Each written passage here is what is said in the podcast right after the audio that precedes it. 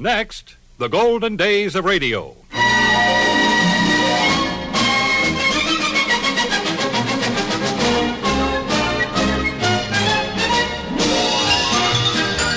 Hi, this is Frank Brzee inviting you to join me for the Golden Days of Radio. Great moments from radio programs of the past, headlining some of the world's most famous personalities. On this program, we are featuring one of the great stars of motion pictures, stage, and radio, Orson Welles.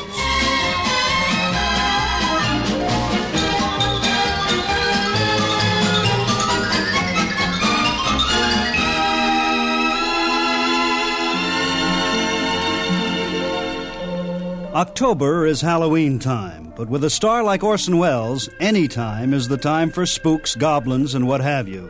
Twenty years ago, Mister Welles appeared on the popular Suspense program in a story that was guaranteed to send a chill up and down the spine. And that's what we're recreating on this program as we present Orson Welles in The Hitchhiker. The Columbia Network takes pleasure in bringing you Suspense.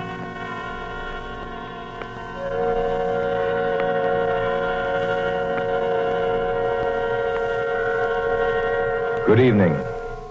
This is Orson Welles. I'm very happy I am to be back in the United States and back on the Columbia Network, even for so short a visit as this one. The Mercury Theater presented tonight's radio play for the first time last year. We came right out then and hailed it as a classic of the medium. Nobody argued the point. A lot of people asked us to do it again, so it's gratifying to get the chance now and to find a favorite of ours in this distinguished anthology of spook shows. Personally, I've never met anybody who didn't like a good ghost story. The tingling, it's to be hoped, will be quite audible as you listen tonight to The Hitchhiker. That's the name of our story, The Hitchhiker.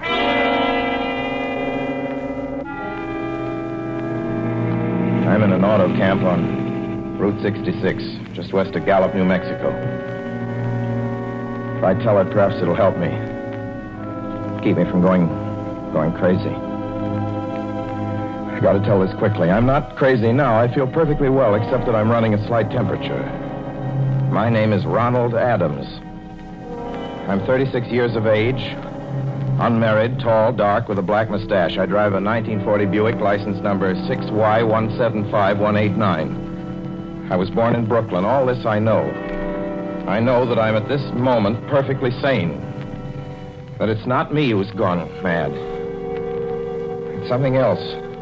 Something utterly beyond my control. I've got to speak quickly. At any minute, the link may break. This may be the last thing I ever tell on Earth. The last night I ever see the stars.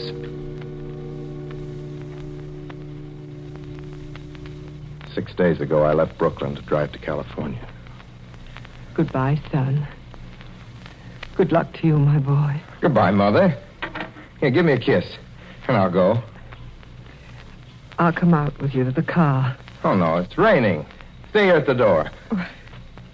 Hey, what's this? Tears? I thought you'd promised me you wouldn't cry. Oh, I, I know, dear. I, I'm sorry. But I I do hate to see Mother, you go. I'll be back. It'll only be the, on the coast three months. Oh, it isn't that. It, it's just the trip.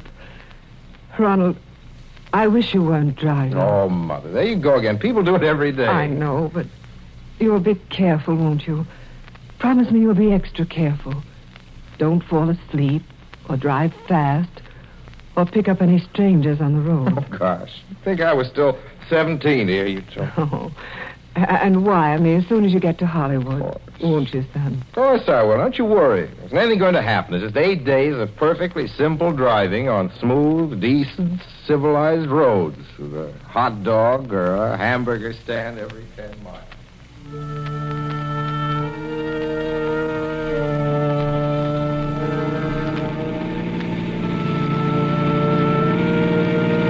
was in fine spirits.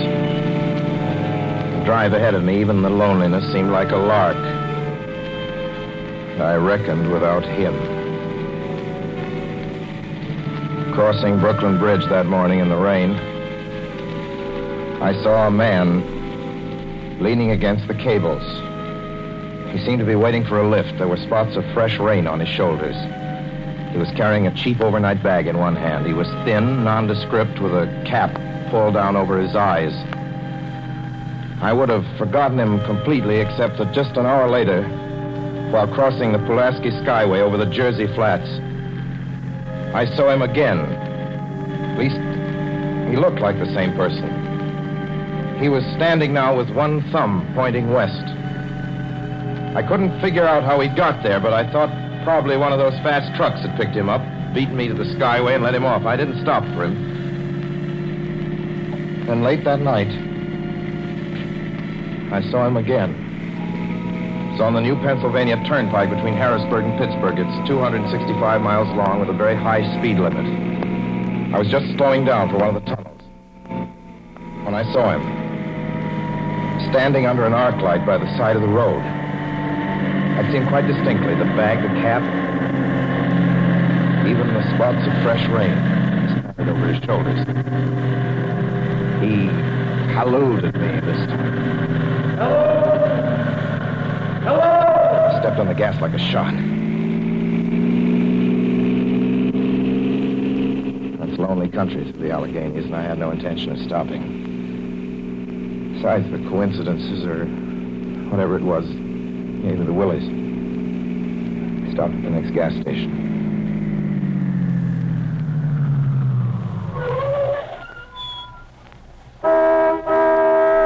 Yes, sir. Uh, fill her up. Certainly, sir. Check your oil, sir? No, thanks.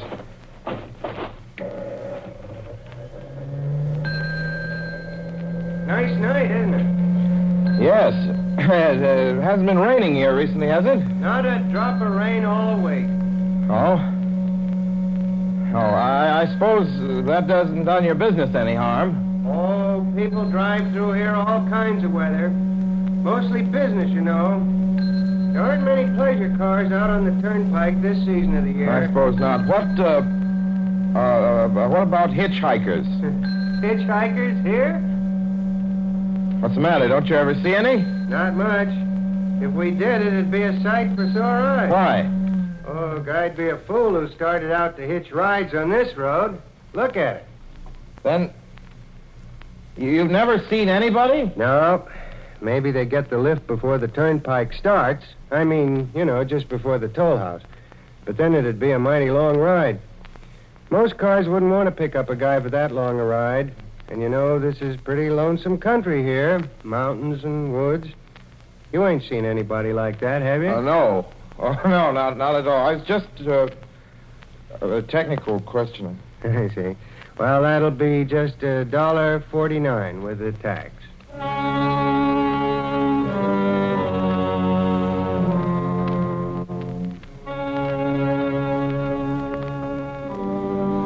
Gradually passed from my mind a sheer coincidence. I had a good night's sleep in Pittsburgh. I didn't think about the man all next day until, until just outside of Zanesville, Ohio, I saw him again.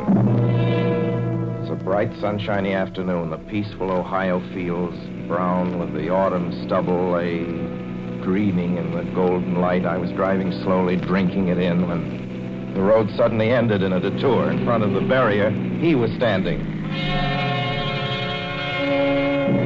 Let me explain about his appearance before I go on. I repeat, there was nothing sinister about him. He was as drab as a mud fence, nor was his attitude menacing. He merely stood there, waiting, almost drooping a little, the cheap overnight bag in his hand. He looked as though he'd been waiting there for hours. Then he looked up. He hailed me. He started to walk forward. Hello! Hello? Hello? No, uh, not just now, sorry. Going to California? No, not today. The other way, going to New York, sorry.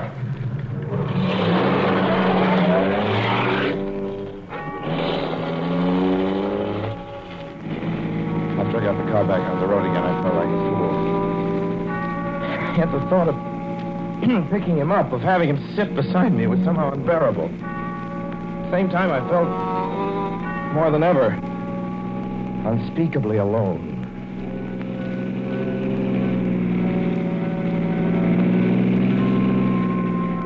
Hour after after hour went by. Fields, the towns ticked off one by one. The light changed. I knew now that I was going to see him again. And though I dreaded the sight, I caught myself searching the side of the road, waiting for him to appear. I was in the Ozark Mountains of Missouri now. Few resort places there were closed, only an occasional log cabin, seemingly deserted. That's all that broke the monotony of the wild, wooded landscape. Now, I had seen him at that roadside stand. I knew I'd see him again. Maybe at the next turn of the road. I knew that when I saw him next, I would run him down.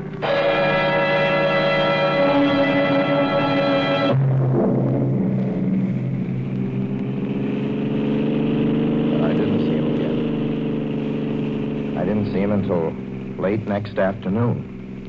I stopped a car at a sleepy little junction just across the border into Oklahoma to let a train pass by. When he appeared across the tracks, leaning against a telephone pole. Perfectly airless, dry day.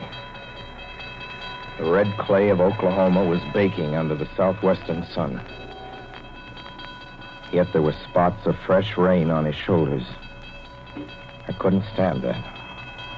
Without thinking, blindly, I started the car across the tracks. He didn't look up at me. He was staring at the ground. I stepped on the gas hard, veering the wheel sharply toward him. I could hear the train in the distance now, but I didn't care then. Something went wrong with the car. The train was coming closer. I could hear its bell ringing and the cry of its whistle. Still, he stood there. And now I knew that he was beckoning, beckoning me to my death.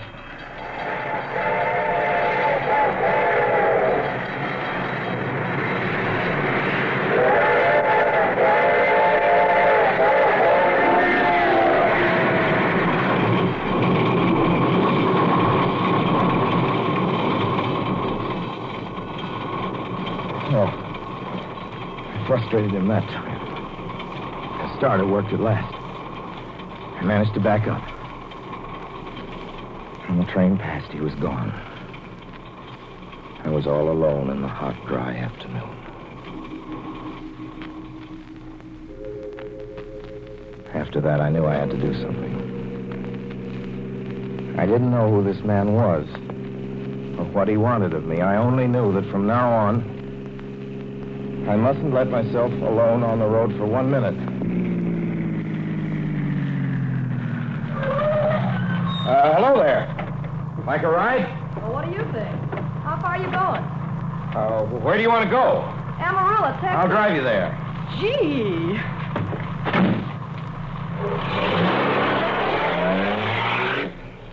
Uh, you mind if I take off my shoes? My dogs are killing me. Go right ahead. Oh, gee, what a break this is. You hitchhike much? Sure, only it's tough sometimes in these great open spaces to get the break. Uh, I should think it would be, though I'll bet you get a good pickup in a fast car. If you did, you could get places faster than, say, another person in another car, couldn't you? I don't get you. Well, take me, for instance. Suppose I'm I'm driving across the country, say, at a nice steady clip, about forty-five miles an hour. Uh, couldn't, couldn't a girl like you just standing beside the road waiting for a lift beat me to town, or any town, provided she got picked up every time in a car doing from sixty-five to seventy miles an hour? I don't know. What difference does it make? Oh, no difference. It's just a crazy idea I had sitting here in the car. Oh, imagine spending your time in a swell car thinking of things like that. What would you do instead? What would I do? If I was a good-looking fellow like yourself, why, I just enjoy myself every minute of the time. I'd sit back and, and relax. And if I saw a good-looking girl along the side of the road... Hey, look out! Did you see him? See whom? A man standing beside the barbed wire fence. Oh, I didn't see anybody. I, there wasn't nothing but a bunch of cows and, and the wire fence. No? What do you think he was doing? Trying to run into the barbed wire fence? There was a man there, I tell you. A thin gray man with an overnight bag in his hand. And I, I was trying to run him down. Run him down? Kill him? Say you didn't see him back there? You sure? I didn't see a soul. As far as I'm concerned. Watch for him the next time and keep watching. Keep your eyes peeled on the road. He'll turn up again. Maybe any minute. There! Look there!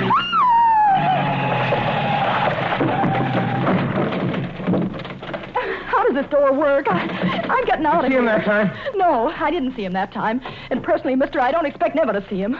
All I want to do is go on living.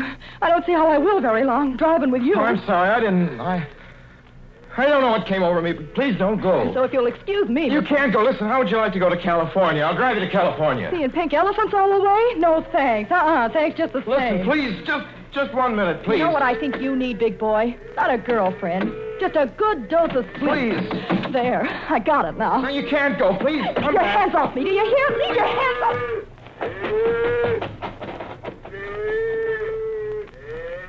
She ran from me. As though I were a monster. A few minutes later, I saw a passing truck pick her up. I knew then that I was utterly alone. It was in the heart of the great Texas prairies. There wasn't a car on the road after the truck went by. I tried to figure out what to do, how to get hold of myself. I could find a place to rest, or even if I could sleep right here in the car for a few hours along the side of the road. I was getting my winter overcoat out of the back seat to use as a blanket when I saw him coming toward me, emerging from the herd of moving steer. Hello!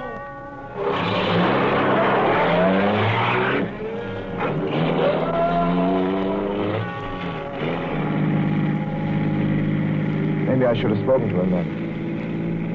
Thought it out then and there. For now, he began to be everywhere. Wherever I stopped, even for a moment, for gas, for oil, for a drink of pop, a cup of coffee, a sandwich, he was there. I saw him standing outside the auto camp in Amarillo that night when I dared to slow down. He was sitting near the drinking fountain, a little camping spot just inside the border of New Mexico. He was waiting for me outside the Navajo reservation where I stopped to check my tires. I saw him in Albuquerque when I bought twenty gallons of gas.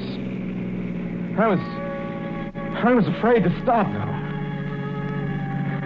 I began to drive faster and faster. I was... in... in lunar landscape now. The great arid Mesa country of New Mexico. I drove through it with the indifference of a fly crawling over the face of the moon. Now he didn't even wait for me to stop. Unless I drove at eighty-five miles an hour over those endless roads, he waited for me at every other mile. I'd see his figure, shadowless, flitting before me, still in the same attitude, over the cold, lifeless ground, flitting over dried-up rivers, over broken stones cast up by old glacial upheavals, flitting in that pure and cloudless air. I was beside myself when I finally reached Gallup, New Mexico this morning. There's an auto camp here. Cold, almost deserted this time of year. I went inside and asked if there was a telephone. I had the feeling that if only I could speak to someone familiar, someone I loved, I could pull myself together.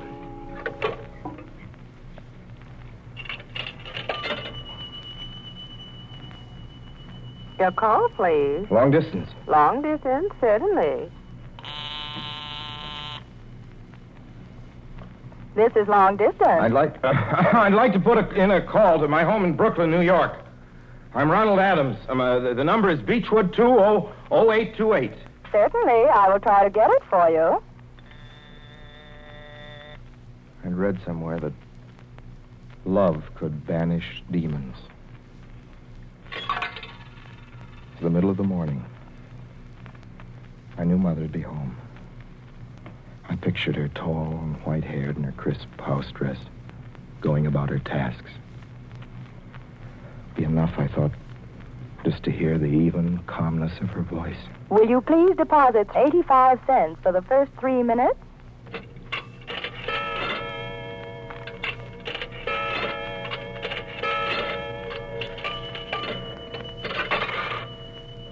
Ready with Brooklyn. Go ahead, please. Hello? Hello?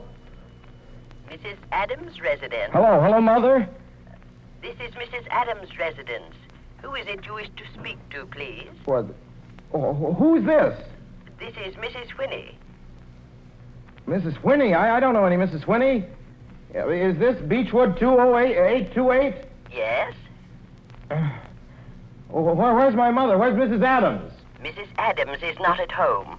She's still in the hospital. The hospital? Yes. Who the... is this calling, please? Is it a member of the family? Well, what's she in the hospital for? She's been prostrated for five days. Nervous breakdown. But who is this nervous calling? Breakdown? Well, my, my mother never was nervous. It's all taken place since the death of her oldest son, Ronald. Death of her... Death of her oldest son, Ronald? Hey, what's this? What number is this? This is Beechwood two oh eight two eight. It's all been very sudden. He was killed just six days ago in an automobile accident on the Brooklyn Bridge. Your three minutes are up, sir.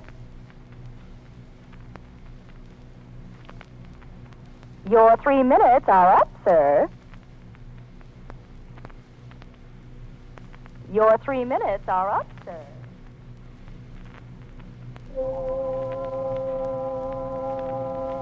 And so, so I'm sitting here in this deserted auto camp in Gallup, New Mexico. I'm trying to think. I'm trying to get hold of myself. Otherwise, I, I'm going to go crazy.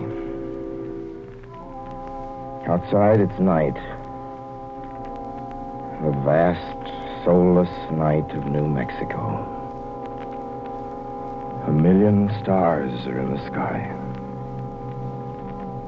Ahead of me stretch a thousand miles of empty mesa. Mountains, prairies, desert. Somewhere among them, he's waiting for me. Somewhere I shall know who he is, and who I am.